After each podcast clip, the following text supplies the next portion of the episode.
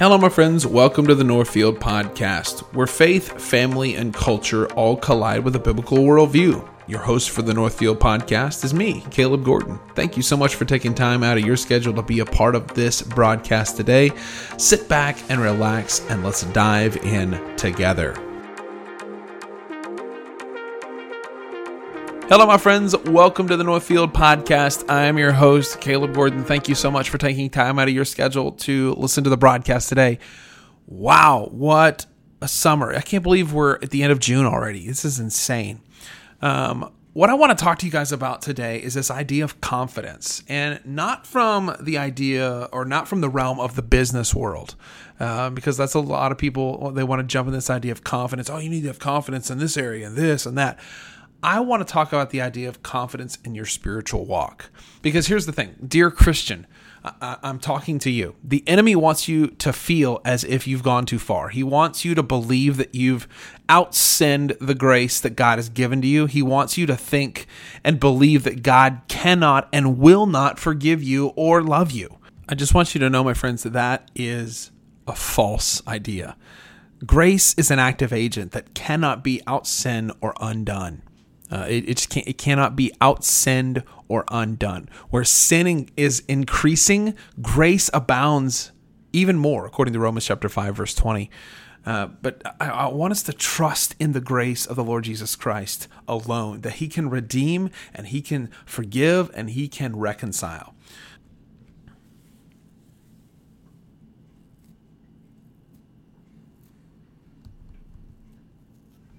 We have to ask ourselves a question how, how do we get introduced to the grace of the Lord Jesus Christ?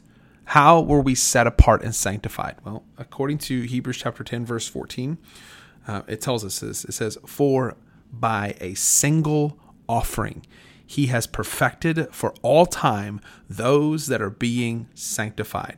And, and we're going to continue in verse 15. And the Holy Spirit also bears witness with us, saying, This is the covenant that will make that I will make with them. After those days, declares the Lord, I will put my law on their hearts and write it on their minds. And then he adds, verse 17, I will remember their sins and their lawless deeds no more. Wow, Christ Jesus came once to be offered on the bloody cross of Calvary. And that single offering was a perfect offering. It was a complete offering. Um, it, it covered for all time and all space for the sins of those that would believe. According to verse 14, this gives you and I a perfect standing with the God of the universe. The righteousness of Christ indwells believers as a result, like we're being sanctified, we're being set apart. Now, that word sanctified means to make holy or to be set apart from sin for God's perfect purposes. And according to 1 Thessalonians chapter 4 verse 3, it is the will of God that you be sanctified and set apart from your sin. So, yes, grace is bigger than sin. So, as a result of this in the life of a believer, the desire to follow after our sinful desires will be less and less.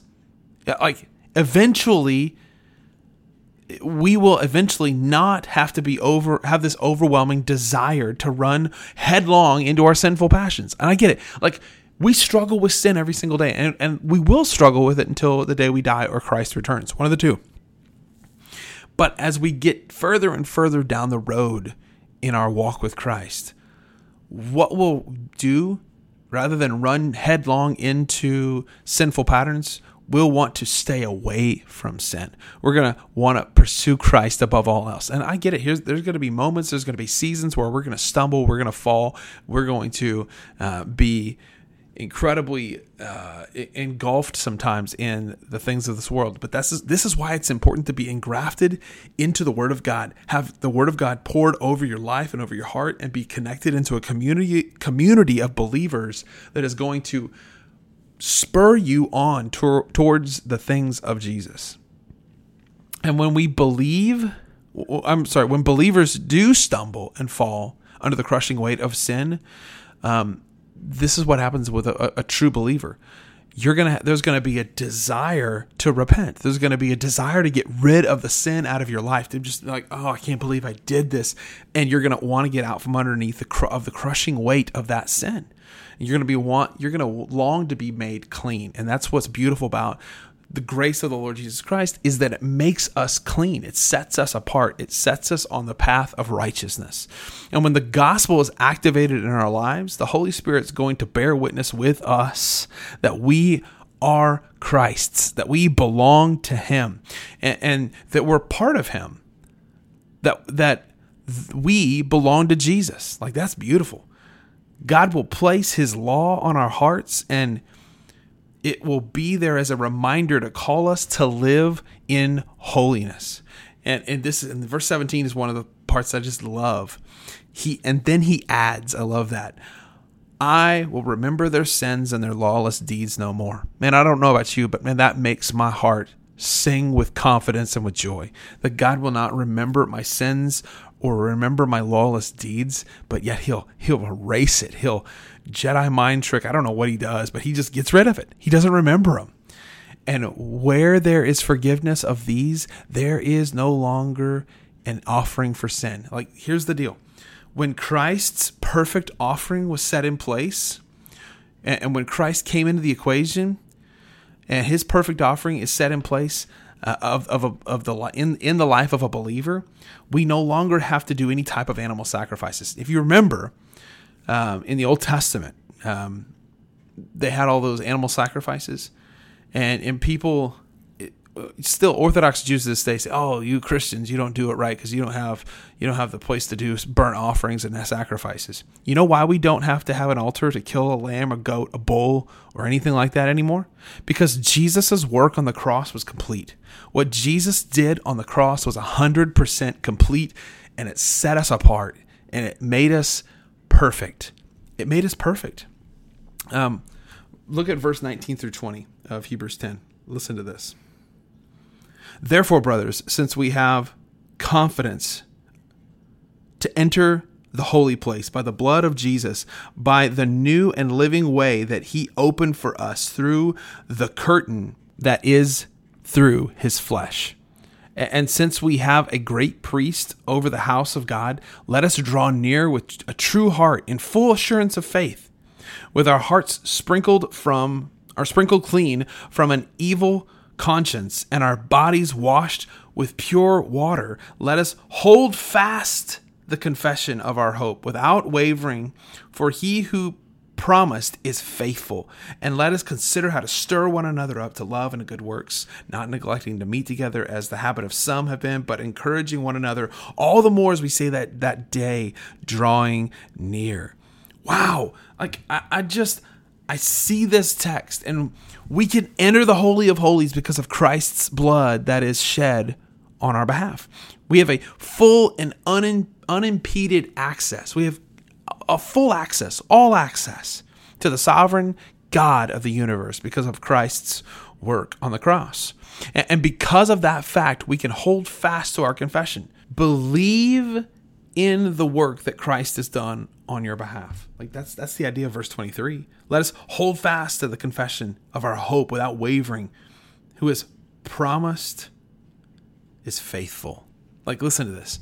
He who promised to save you is faithful to maintain the promise of our salvation and to keep us for his divine purposes.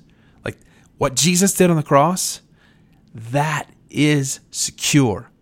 He promised to save you, He'll be faithful to maintain your salvation. And as a result of that very fact, what are we supposed to be doing as believers? Well, verse 24 and 25 give us that. And let us consider how to stir one another up to love and to good works. Let's stir one another. Now, it didn't say stir up one another with gossip or stir one another up with drama. It says, let us stir how let us consider how to stir one another up to love and to good works, not neglecting to meet together as the habit of some been, but of encouraging one another all the more as we see the day drawing near. What day is that? The return of the Lord. So we're to we're to gather together and to stir one another up to good works and and to and to do the things that are lovely and beautiful and, and righteous in the sight of God. Oh, dear friends, let us not forget. let us not forget who we serve and who we worship. It is our calling to stir one another up, to love one another, and to do good works. This is why we do little things that we do at our church. This is why we gather together. This is why we fellowship together. This is why we worship together. This is why we sing together. Jesus is coming, and I'm not going to miss an opportunity for us to get together and to stir our hearts together towards who he is and what he's done on our behalf. The fact that he's redeemed us for his glory and his purposes, like that's good news. That's what we should be pursuing. That's what we should, be longing for, my friends, is to see Christ do what Christ can do only in our hearts. So, my hope is that this stirs our affections towards him and that we would see him as beautiful and glorious and mighty. So, hold fast this confidence. Just read Hebrews chapter 10 and just see how beautiful God is and that He has maintained your salvation. He saved you, He's going to keep you. This is good. This is good by the power of God's grace. Love y'all. Talk to you soon. You guys need to check out my friends at Outpost Coffee. They have an incredible caffeinated beverage that will not let you down. The warmer weather is here with spring. Go get yourself a cold false trail or a warm vanilla latte. Like you can't beat it. I mean, if you don't like the fancy stuff, just grab yourself a house drip. You can't beat it. Check these guys out at outpostcoffeeco.com. That's outpostcoffeeco.com.